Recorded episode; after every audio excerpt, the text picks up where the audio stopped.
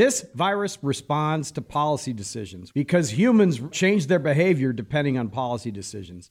This virus follows policy. We know that. We just have to use the right policies in the right combination. And right now, we're on a better track than we had been. Policy is never one thing where it's it's hard and fast, and it should be the end all be all. It should be used to create some sort of parameters based on the information that's available. And you change it when new information becomes available. You update it. We get smarter, and policy gets smarter. Take a step back and understand that this is a dilemma. We often talk about leadership as solving problems, and problems have a solution. But the alternative is a dilemma where dilemmas don't get fixed, they get managed. And you have to have an, a good understanding of what it is that you value so you can make the trade off when you do a dilemma.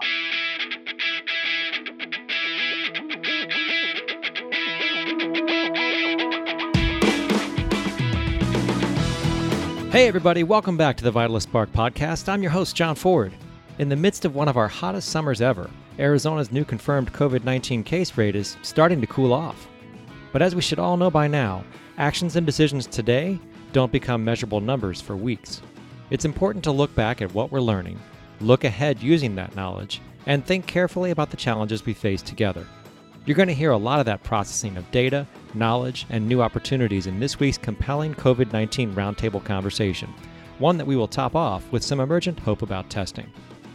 We'll get to our guests in just a moment, but first, your weekly reminder don't stop being smart when it comes to COVID 19. Stay at home as much as you possibly can, wash up, mask up, maintain physical distancing, and keep a heads up for your fellow Arizonans. If we want continued lower numbers two to four weeks from now, our actions today make that difference. All right, let's get to it. It's time to talk about the data, policymaking, the importance of getting your flu shot, the great school reopening dilemma, coming bar and nightclub reopening decisions, vaccines, and new hope for faster, cheaper testing.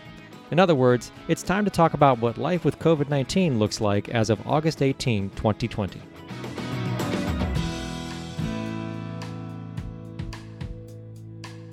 We are back again with another coronavirus roundtable. Joining us, as always, Mr. Will Humble. Will, how are you? Howdy, happy mid August. Happy mid August to you. And also with us today, Mr. Marcus Johnson. Hi, everyone. Good to be here. Glad to have you. And joining us again for the second week in a row, Dr. Nick Vasquez. How are you, sir? Great. I'm glad to be here. Will Humble, there was a time when we thought 2,500 confirmed cases a day was bad. Then there was a time when we were really concerned because we had like 5,500 cases a day. Now we're under a 1,000. Are we out of the woods? No, we're not out of the woods, but things have been getting better for the last month. Why? Policy decisions. That's why. This virus responds to policy decisions because humans change their behavior depending on policy decisions. This virus follows policy. We know that. We just have to use the right policies in the right combination. And right now, we're on a better track than we had been. But we might not be staying there for long. Because bars and nightclubs. If you look at the criteria that the state health department put out about when bars and nightclubs can open back up, right after Labor Day, I can see bars and nightclubs opening back up again. Just looking at the trajectory of the percent positives, case rate is what they also used in those criteria. Basically, it's the same criteria they're using for schools. And because the metrics are going in the right direction, there will be a point at which the bars and nightclubs open back up. Then the question becomes how do they open back up? Is it a free for all like it was? Or Will there actually be some compliance and enforcement provisions in place to keep those business owners on track with doing the right thing? Without any kind of compliance or enforcement, with some skin in the game, then it's just human nature. Behavior devolves to the least common denominator. We tried it once. I hope we learn our lesson and we have better compliance and enforcement this time when they open back up. Marcus, here we are. Case rates in the hundreds per day, upper hundreds admittedly, and three major universities are returning back to classes in some way, shape, or form. Will already alluded to the notion that things are going to start reopening up again and things might get accelerated in terms of new case rates. At what point do we look at somebody like Will and say, that guy just wants to incite concern and fear where there isn't any? I don't know that we get to that point. I think the more important question is if we are going to be reopening, at what point do we know that we need to start ratcheting things back down? If we do open up schools and if we open up bars at the same time or a little bit after schools reopen, when do we know whether or not this is still working? Or when do we know that we can't have these two things going on simultaneously? We can't have schools open and bars and nightclubs open. We need to reinstitute some of the restrictions we had before. I think there's hope there. I think that the guidance that the state has put out, I think that the guidance that at least Maricopa County has put out, they're trying to break this up into different risk categories minimal, moderate, or high risk, or substantial risk. And there's criteria there. Now, the biggest question is to what degree will that criteria actually dictate the actions of schools, the actions of bars, the actions of people? These aren't requirements that have been put out, they're guidance. If we lift them up substantially enough, I think this will work. But if we just have them on paper and we don't continue to point to them as a roadmap, then we could be in trouble in the future. I think you're right. What happened last time, though, is the policymakers didn't look at the dashboard, the dashboard being all those data indicators, because they were tracking precisely what ASU biodesign models had been saying would happen if you came out of that stay at home order and went straight to phase three, which they, we called it phase one, but it was really phase three. The policies were phase three. Their model predicted exactly what was going to happen. And in early June, it was all going exponential. The governor didn't react with any kind of policy changes until the very end of June. And that's where all the exponential growth happened. I hope that he's learned his lesson and state government makes different choices next time they start to see indicators going awry. I hope they've also recognized the value of predictive modeling in showing in a real descriptive way what the consequences of various policy options are. That's what they're good for. It's not just like a weather forecast to show you what's going to happen tonight. It shows you if you make these combinations of policy decisions, this is what you can expect to have happen. If you make another choice, this is what you can expect to have happen. The ASU biodesign folks did a tremendous job in retrospect looking at what they predicted with various policy decisions and what would happen with the number of cases, they hit the nail right on the head. And hopefully, the decision makers will look at those predictive models more carefully before they make decisions. Yeah, and policy is often created based on data, but it's often developed based on public demand and public sentiment. In the past, a lot of the public narrative has been around the number of cases and I think we've started to see a transition a little bit to talking more so about percent positivity, which is a great development. And right now, the red, yellow, green criteria that have been created, whether it be by the state or the county, I've heard it mentioned in the media. I've heard it mentioned in news conferences and press events. But a lot of it is still kind of buried in the nuances of a state health department's website and county health department's websites. We need to do what we can to lift up this red, yellow, green criteria and make sure that it is apparent to the public that the amount of community spread can be categorized like this and that it can be used in order to determine whether or not certain businesses or schools are safe to reopen. You talked about sort of the numbers and are we out of the woods? And I would say it's like a good news, bad news kind of situation. So you've definitely seen lower case growth. There's fewer hospitalized patients, declining percent positivity rate. We're definitely getting better. I attribute it to masking and closing down what you might call social low yield areas. I mean, everybody likes to go to a bar, and that has an important level of employment for people. But it's not the same sort of long-term positive effect as enabling a school or a college. So the low yield stuff has kind of been removed, but the bad news is cases are still going up. We had 460 some odd cases today, which is much better, but that still means we're still going up. And that means mitigation and masking are still needed in the foreseeable future. And eventually, there's going to be a lot of pressure as the story in people's mind changes that, oh, it's getting better. Let's reopen. We've done this before. We know what happens when we reopen too quick. There'll still be pressure to do it. But I hope we're able to use the guidelines and stick to our guns.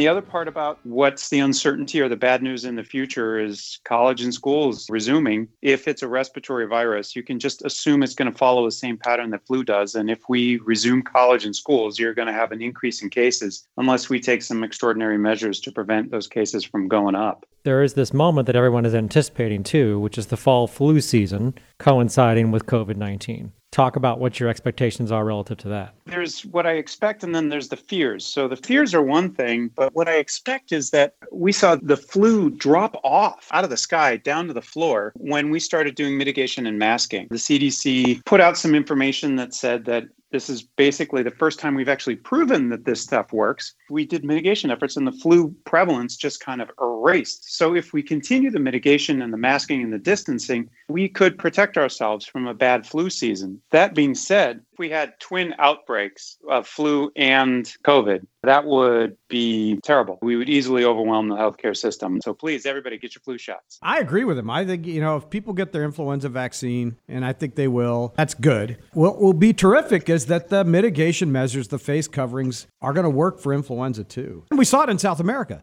The interventions are working for influenza as well as COVID 19. I'm in the same boat. When you look at the numbers that have come out of countries in the southern hemisphere, seen data from like Chile and from Australia. Their flu seasons, which are normally going on right around now, they've been significantly blunted based on COVID 19 measures that they've taken. Is it possible that that same thing happens in the US? Yes. Is it also possible that we get a false sense of security that we're doing extremely well and so we get back to normal behavior too quickly. That's also possibilities but i'm more optimistic than pessimistic on this one. We're talked about the flu vaccine and of course we've talked about a covid-19 vaccine and everybody's waiting and expecting a covid vaccine to come. But the point that was made that I think is is vital is that we don't need a vaccine so much as we need vaccinations. I can't tell you how many people every year just skip the flu shot and say, "No, I get the flu every year. So every time I get the flu shot, I'm not going to do it or I have allergies." And all these resistance to getting the flu shot I think we're going to pass along to the COVID vaccine. You don't need a vaccine, you need these vaccinations. We have to have some sort of trusted way to convince people or to invite people back to the healthcare system where they feel safe to come. And then number two, that they'll get their shots. I mean, pediatric vaccinations are down. Flu vaccinations, I fear, are going to be a lower number. And then if we get the COVID vaccine, say in early 2021, if half the population decides I'm not going to get it, similar to the flu shot every year, we're kind of in a pickle and the vaccine doesn't help us at all. There's two things on vaccines I'd like to talk about. Let's just touch on this one first. It might be okay that we have some resistant people at first because we're not going to have 320 million doses available all at once. It's probably going to come out at like 2 million doses a week or something like that. And so there won't nearly be enough vaccine to go around, especially at the beginning. And so when I've had interviews with journalists and stuff, they say, What about all these people that are vaccine hesitant and don't want the vaccine? What do we need to do to convince them? And I say, Well, just tell them to go to the back of the line and let the people that want the vaccine get it first, because there won't be enough vaccine available at the beginning. Later on, once the early adapters, the people that want the vaccine, are able to get the vaccine, then these vaccine hesitancy people will be in a risk pool of people who will still be getting COVID. And perhaps they'll come around at some point.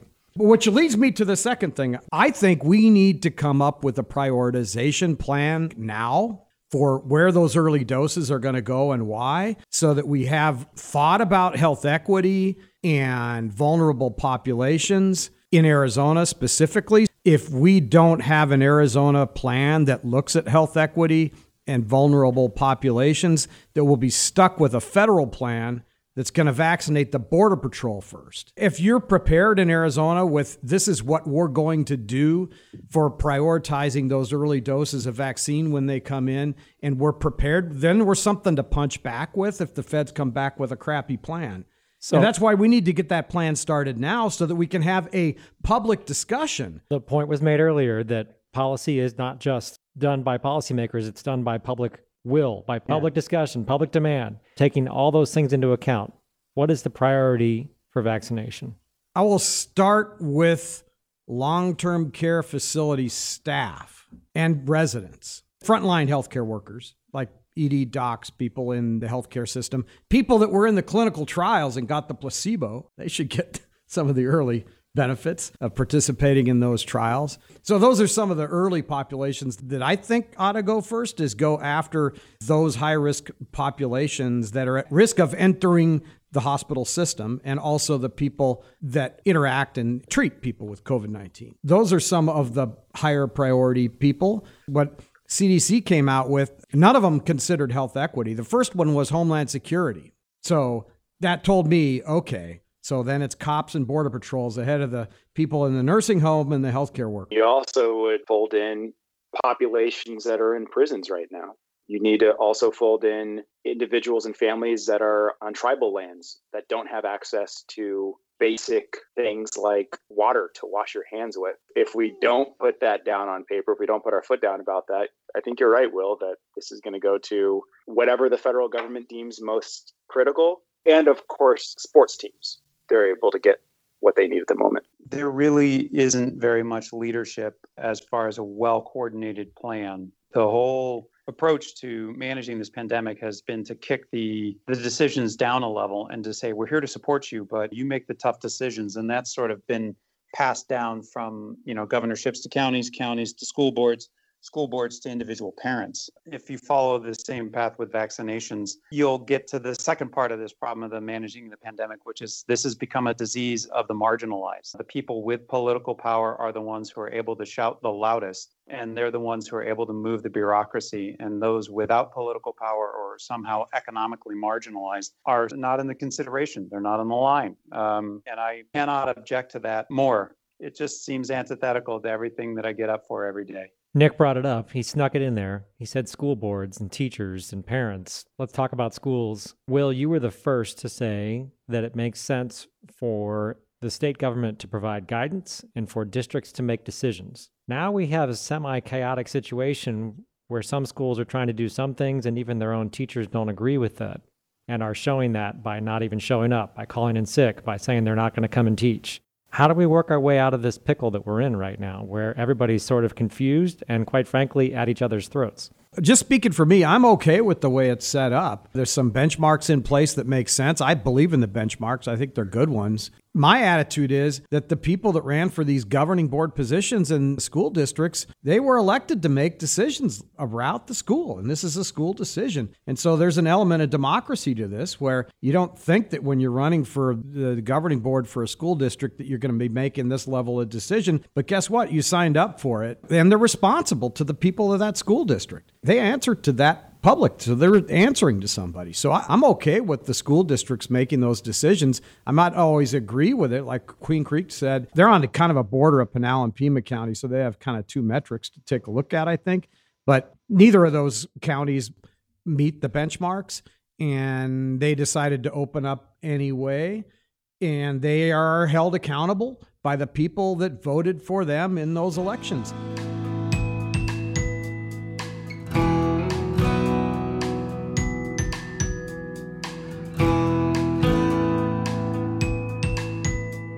Marcus, one of the arguments that has come up about schools being open and, and is a big part of the governor's order related to schools reopening on August 17th, there needs to be some place for kids to go who need a place to go, who need a place to get a meal, who need a place to essentially go while their parents go to work. What about the social determinants aspects of school plays into the decision, and how do you balance that with public health? These are real trade offs that need to be considered. We often think of going back to school in the context of going back to get an education, which is in and of itself an extremely important social determinant of health. And we're seeing the gap between families that are able to do distance learning versus those who aren't able to do distance learning. That's going to continue to grow that inequity. If you're a family that can't afford enough laptops for the number of children that you have or enough tablets so that you can actually do distance learning, then learning is just not going to take place to the extent that it needs to. But that also has to be balanced with, yes, the public health aspects of potentially contracting COVID 19 within schools amongst kids. It has to consider balancing contracting COVID 19 amongst the staff in the school and spreading it potentially to family members outside of the school. And then you also have to consider the economic impacts. And we've seen unemployment rates skyrocket over the past handful of months. Long story short, obviously, the social determinants of health is a critical aspect of this. And we can't just look at the traditional health metrics being the ones that we only weigh. Nick, we've already seen in other states schools reopen, the picture gets posted on social media of kids crowding the halls without any masks on. And then the news item comes out that the entire school is quarantined. At what point will you get sick of saying, I told you so? I try not to say I told you so because it doesn't necessarily help anything. I'm going to sound a, a different note on schools because it's a very difficult decision. There are harms either way. If you close a school, it's clearly much safer for people to do distancing and, and staying at home and do your classwork online. But if you've got a second grader or an eighth grader who's missing classmates, the social pressures are kind of tough because they're isolated and at home. Or, you know, if you have the equity issues of nobody's got enough internet or they don't have a device, there are definitely harms. And as long as we have this pandemic, we're going to be forced into distance learning of some type. And it's going to have a negative impact, not on rich or well to do families, but on poor families, and specifically, really much more like black or brown families, just because poverty is so much more prevalent in minorities. McKinsey put out a report not too long ago that tried to estimate how much skills would be lost by kids doing distance learning and what that would translate into competitiveness on their part for the job market and then the US competitiveness just by having kids out of physical school until in their report estimated till January 2021 that the negative impact would put some kids behind by a year and would decrease US GDP by almost 1% by 2040. And that's if we go back to in person learning January 2021. It's a very difficult decision that I wish our elected officials would take a step back and understand that this is a dilemma. We often talk about leadership as solving problems, and problems have a solution. But the alternative is a dilemma where dilemmas don't get fixed, they get managed. And you have to have an, a good understanding of what it is that you value so you can make the trade off when you do a dilemma. The dilemma we have is how do we get kids back to school safely? Because we could get them back to school now if everyone was tolerant of the fact that some teachers and some kids would get very sick and some would die. If we tolerated that, we would do that. We tolerate people driving on their own, drunk sometimes, even though we make it a law. We say it's your personal responsibility, and we tolerate the loss of life. We go, man, that's life. We as a society are all right with that. If we were okay with that loss of life, we could reopen schools, but we're not. Kids are a separate thing. I'm not tolerant of that for my kid, but I can see that when my kid is doing online learning, it's just different quality. If we do this for a year, I really fear for the education gap going forward, knowing that education right now in the US is the ticket to a much better life, not riches, but at least stable employment. It's a very difficult dilemma for us to solve that I wish people would say and acknowledge this is a dilemma. We need a broad thinking to think about how we enable school districts who have been deinvested in forever to manage this pandemic and how do we enable them without saying, hey, I'm going to punt. Okay, here's my recommendations ish. Here's my rough guidelines. Tell me what you're going to do. That's largely been the message to school boards and to principals around the state. Here's some guidelines. Here's some what's safest. If you look at the Maricopa County guideline for what's safest, it's staying at home.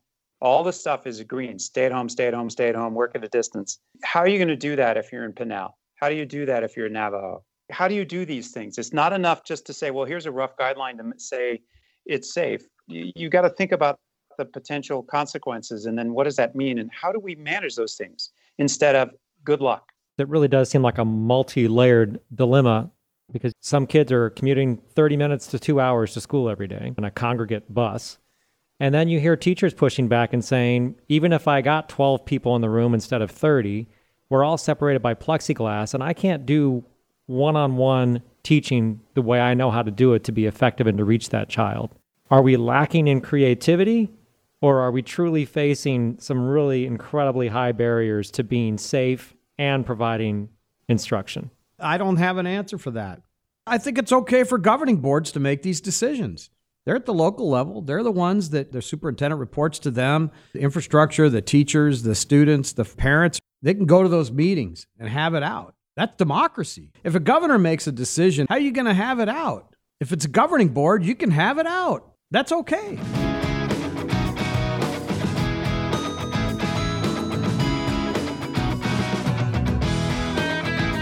And I just got to give a shout out to Cottonwood Oak Creek School District Superintendent Steve King. I don't even know how many tens of thousands of meals have been delivered, how many times he's reached out to families, how many times they've figured out how to get laptops and tablets to kids so that they can do distance learning. There are ways to mitigate, if not fend off, the loss of capacity to learn and to Yeah. be well. I think it's about mitigation. You're never going to get to zero risk with this virus.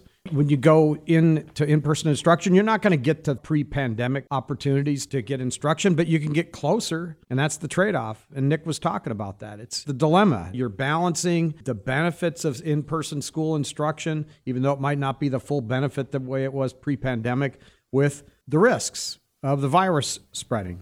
There's no hard and fast answer. Everyone agrees that there's benefits for in person instruction. The difference is that not everyone agrees on that balance between benefit and risk. And where should that be decided? I think at the governing board meeting. Marcus, in fairness to our elected officials, anyone would agree that nobody truly knows how this new virus operates until at least two years from now when there's enough data. Given that, how do we find a way to muddle through when we really don't have the statistics? For example, there are a lot of people hypothesizing now, and Dr. Shaw, who normally joins us, says the same thing that this virus is going to run out of fuel and that herd immunity isn't exactly what we think it is. It might actually be a lower percentage of the population exposed, but we really don't know. So, how is it that policy gets formulated when we really don't know? You take your best guess, you use the information that's in front of you to the best extent that you can, and you make policy and you update policy based on new information that is made available based on new factual information that's made available. Policy is never one thing where it's it's hard and fast and it should be the end all be all. It should be used to create some sort of parameters based on the information that's available. And you change it when new information becomes available. You update it. We get smarter and policy gets smarter. I know we're putting a lot of emphasis on policymaking and on the authority of the policymakers, but I do also want to touch on the fact that sending kids back to school, yes, there are policies that are going to determine whether or not schools are open or closed and to what extent. But it's also incumbent on parents to be able to decide when they want to send their kids back to school. If you are in a position where you're going back to work as a parent and if you're in a position where the school is open, you can use the benchmarks, the criteria that have been created to try to determine whether or not it's safe for your kids to go back to school. And I think that that's one of the really good pieces of these benchmarks that have been created is that we don't have to just be kind of shooting from the hip anymore. We can look at them and say, listen, school board or parents, if we're under a 5% positivity rate, then it's probably somewhat safe to send our kids back to school if we are above 5% positivity but below 10%, we're going to do some sort of a combination of online learning and in person learning. But if things are above 10% positivity for a community spread, then it's not safe for us to go back. And I know that that might sound like kind of a coming from a position of privilege, but these benchmarks, this guidance is out there. Yes, to help school officials and elected officials determine when to open schools, but it can also be helpful for parents to understand when is it safe and when is it not safe to send our kids back to school. And don't forget the mitigation plan. Part of the equation is what we're talking about, you know, the percentage positive and all that kind of stuff for the community. But then the other part of it is what is your plan in the school? Like, what are you going to do? What's your policy for masks on the playground? How are you going to do lunchtime? How are you going to set the schedule to minimize the mixing? That's the other part of it. It's the metrics, but it's the operational plan, the mitigation Yeah. plan that you have in place. And can you pull it off? So a plan's a plan's a plan, but it doesn't mean anything until you're actually doing it. So I think it's good for schools to have a reasonable plan that's pretty good that they can actually pull off. That's better than having a super robust plan that's bulletproof that teachers can't implement. Yeah, I think what's going on right now with the schools, especially with the teachers, is that you have this weird phenomenon that the parents and the kids aren't the target of the messaging. The administration, the school boards, who's ever running whatever school, they have one constituency they need to convince that they've got a plan and they've got their best effort to engender trust, and that's the teachers. The teachers have to feel safe to show up. I can tell you when we started this in February or March in medicine, there were a number of doctors who wondered out loud, is it time for me to retire? Debated whether or not it's time to leave. If the teachers are asking the very same question, and I think it's clear that they are, the lack of this sort of like demonstrable plan look, here's what the plan is. It's not perfect. We'll do better as we know better, but here's our best effort to try to keep you and the kids safe because all the messaging is about how to keep the kids safe. If you're not talking internally to the staff that work there, like nursing homes or schools, whoever works there, those people who feel like their lives are at risk, I don't care what your plan is, unless you convince those people to come back, you don't have a school.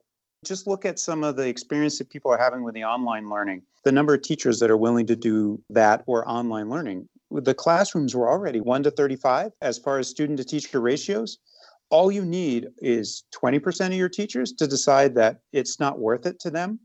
And you've got 1 to 50 in a class. This is a real problem that needs to be addressed.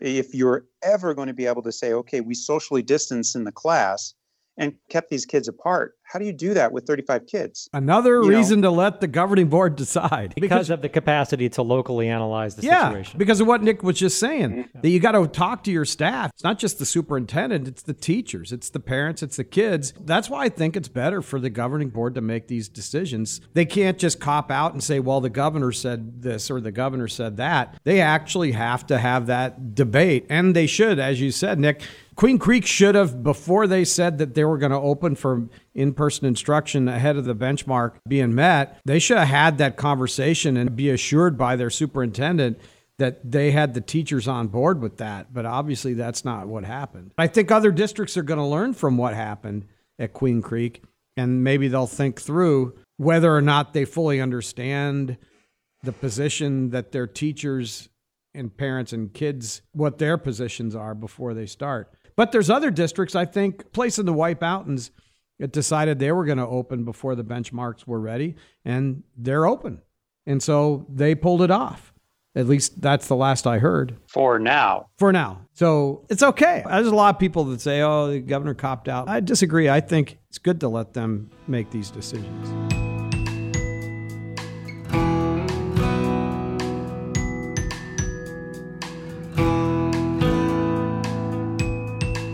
There's one more aspect of living with COVID that is gaining more and more attention again. It was something that was brought up early on in the pandemic that if we could just get testing right, if we could just get enough tests, we could actually resume some sense of normalcy. Now that we're further along in the pandemic and we're seeing saliva testing and protocols that could get rapid results, that call is being raised again for enough money to be raised for enough emergency use authorization policy to get people tested like every day or once a week. Is there any practical reason to be going after this goal, or is it too late, or is it too pie in the sky? I think it's something to really celebrate the fact that these emergency use authorizations are going into effect. This week, we heard about the saliva test that's coming out of Yale, where it's not just the test that's being authorized, it's actually the protocol that's being authorized. I use like a food metaphor for this. Like when you go to get takeout or you go to a restaurant, the cake that you buy at the restaurant, you know, you're going to pay anywhere from six to 10 bucks for a slice of cake. It's pretty expensive. But if you buy the ingredients on your own or you make cake at home with the ingredients you have at the house, it's a lot cheaper usually less time than driving and sitting down at a restaurant than driving back. It's the same thing with what's being created at Yale. They're authorizing the recipe to be able to conduct these tests. So it's not just the cake. It's it's going to be cheaper, it's supposed to be more readily available, and it's faster to actually get the results back. They're showing that they can get results back from these saliva tests within a matter of hours. Yale suggests that the cost should be no more than $10 per sample. So it's feasible so long as the supply chains hold up, which they're supposed to, that this protocol becomes a lot more widespread and people are able to do these less invasive tests, get the results back quickly, and make decisions that they once weren't able to make until 10 to 14 days later when they got their samples back. So I'm really optimistic about this. Nick, you've certainly spent weeks and weeks railing at the idea that folks walk into the emergency room and you don't even bother to test them because you know the results aren't coming for 10 to 14 days. So, do you like a future that includes rapid saliva testing?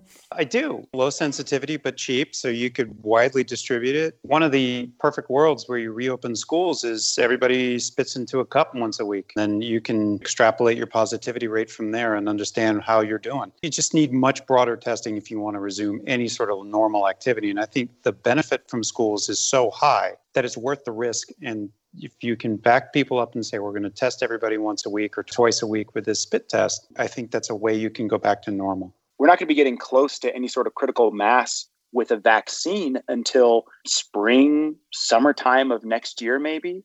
So between now and whenever that critical mass is met for vaccinations, this is a pretty good stepping stone. Well, we've seen wartime economy kick in and do amazing things in terms of production.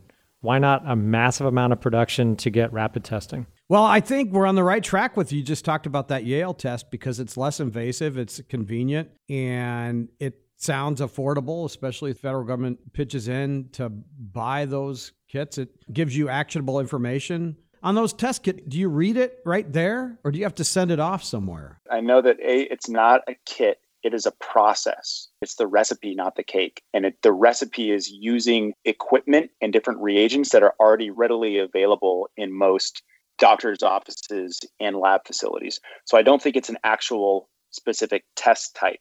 So that makes it a lot cheaper as opposed to having to have a nasal swab, some other sort of fancy reagent, a preservative for the nasopharyngeal test. Yeah. Can you do a pooled you test? can yeah, you could do pooled tests with it too. Now, what I don't know how this compares to ASU's. I know that ASU has also ramped up production of their saliva tests. That's obviously a huge benefit. But what they're saying about this SalivaDirect test out of Yale is that it is much cheaper. Actually, the sensitivity is somewhere around 94, 95%.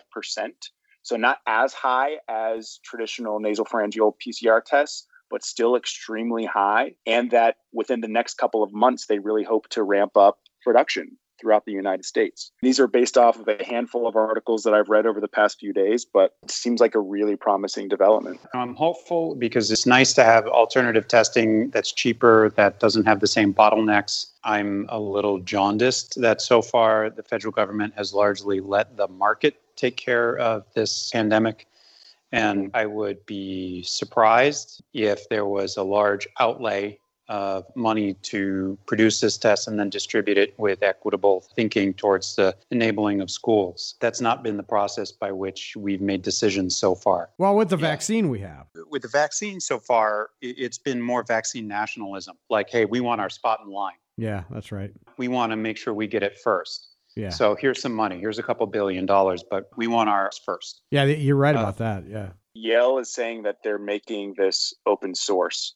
So call in order to make these tests work isn't proprietary to Yale. It's going to be available to anybody that can do it. So, yes, maybe it seems Pollyannish, but based on all the readings, based on all the news that's come out, it seems like hopefully some of the financial incentives that exist in the vaccine world are actually being removed from this process.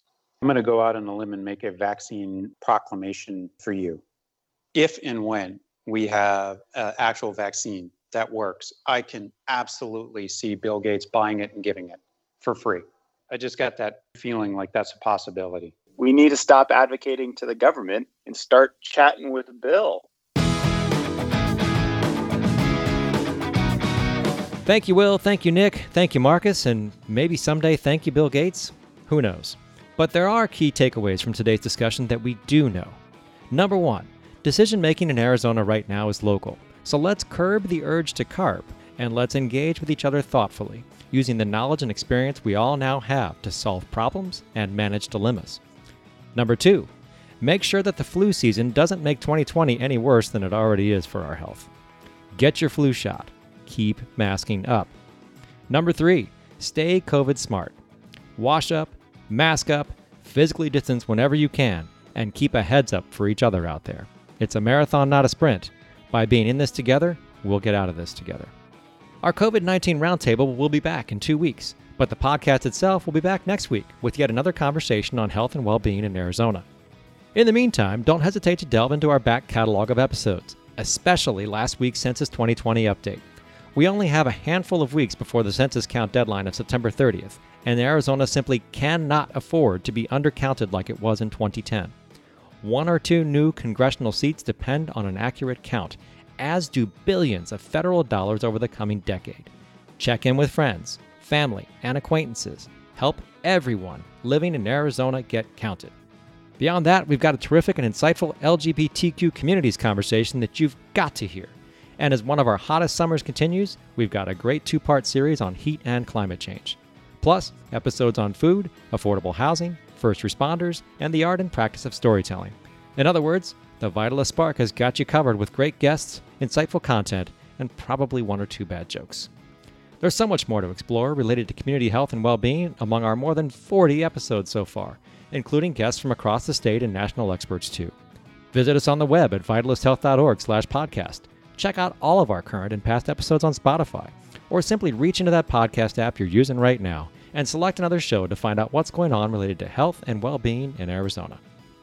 That's it for this episode. The takeaways from this dialogue belong at the family dinner table as much as they do in your place of business, in city and town halls, and in the domains of healthcare and public health. So please share this independent episode far and wide. Subscribe to the Vitalyst Spark podcast to get notified as soon as new episodes are released. Or listen to the Vitalyst Spark just like you listen to your favorite music on Spotify. Give us your feedback wherever you get your podcasts. Or you can also give us your input the old fashioned way. Your corrections, complaints, and compliments are all welcomed by emailing us at feedback at vitalysthealth.org. Finally, remember this with great responsibility comes great power. We'll see you back on the road to well being soon.